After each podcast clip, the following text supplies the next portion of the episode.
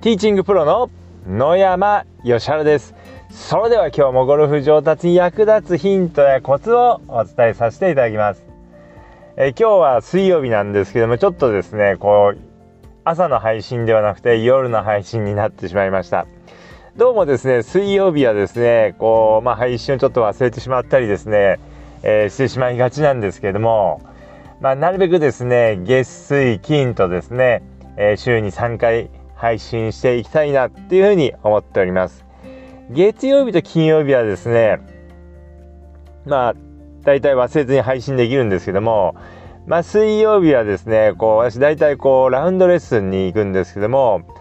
ラウンドレッスン早くゴルフ場に着いて、そこでこう、この音声を収録しようと思うんですけども、どうもですね、えー、つい忘れてしまったりとかですね、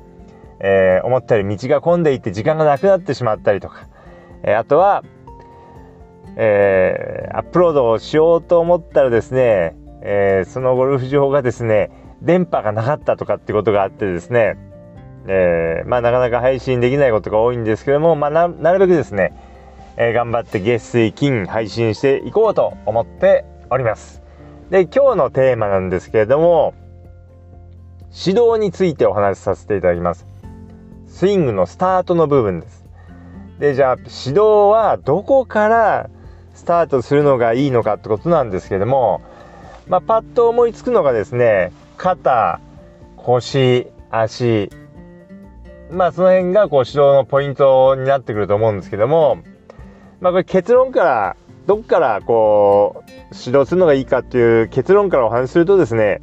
どっからでも大丈夫です。肩から指導していただいてもいいですし腰から指導していただいても大丈夫ですで足から指導していただいても大丈夫です。でただそれぞれにメリットデメリットがありますので今日はそのそれぞれの指導の、えー、仕方について、まあ、メリットデメリットをお話しさせていただこうかと思います。でまず、あの肩から指導する場合ですね。まあ、ちなみに私はこう肩から指導するようにこう意識しているんですけども肩から指導するメリットは上半身と下半身の粘点差を作りやすいということです。これが、えー、メリットです。で、じゃあ次にですね、腰から指導するメリットですね。腰から指導するメリットは、えバックスイングを深く回しやすい、まあ、トップを大きくしやすいってことですね。まあ、ですので、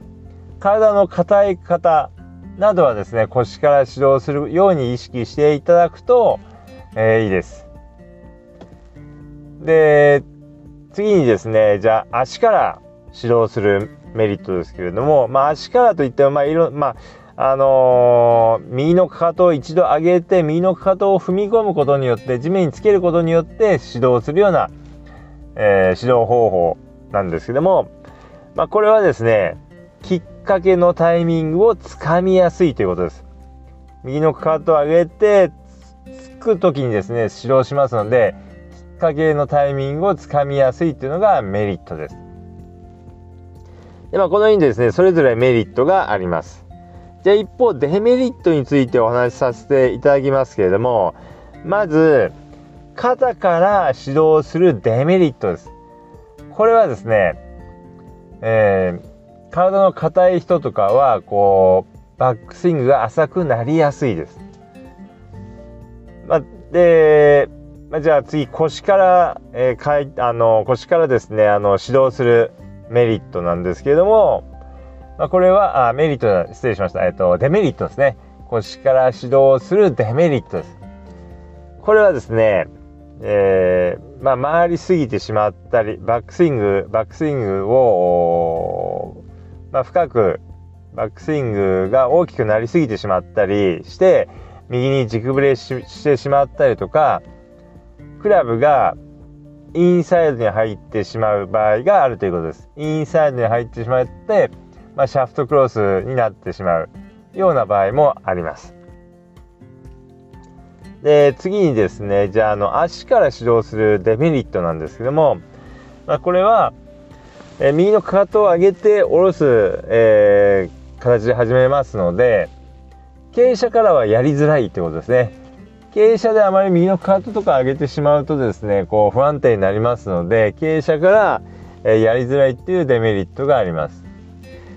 でまあこういう感じで、まあ、肩腰足から指導するメリットデメリットがあるんですけどもあのまあ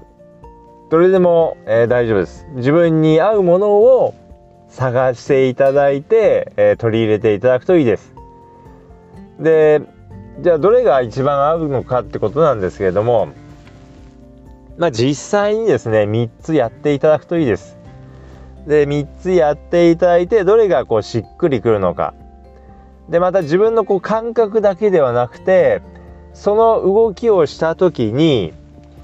実際こうスマホで自分のスイングをこう撮影してどれが一番いい動きになっているのか一番こういいスイングになっているのかっていうのをですね撮影して確認していただくといいです。でその上でじゃあ、えー、どういう指導の仕方がいいのか、まあ、肩から指導するのがいいのか腰から指導するのがいいのか足から指導するのがいいのかっていうのをですね、え、考えていただくといいです。まあ、こういった形でですねこうぜひ指導をですねちょっと考えていただきたいなっていうふうに思います。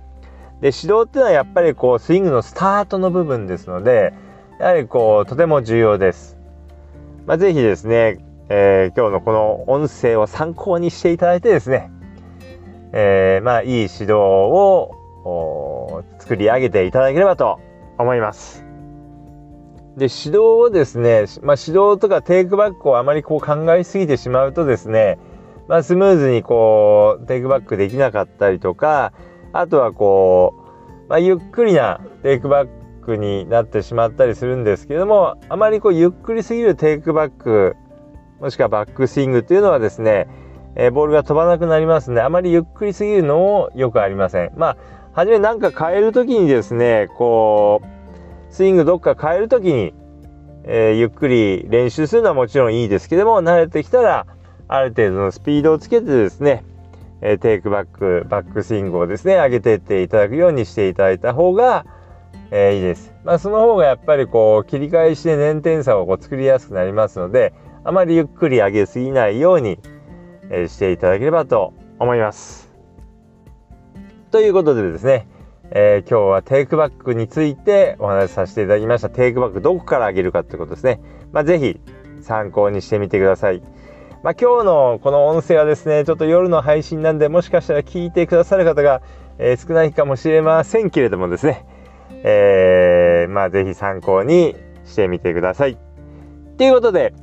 今日の音声はこの辺で失礼させていただきます。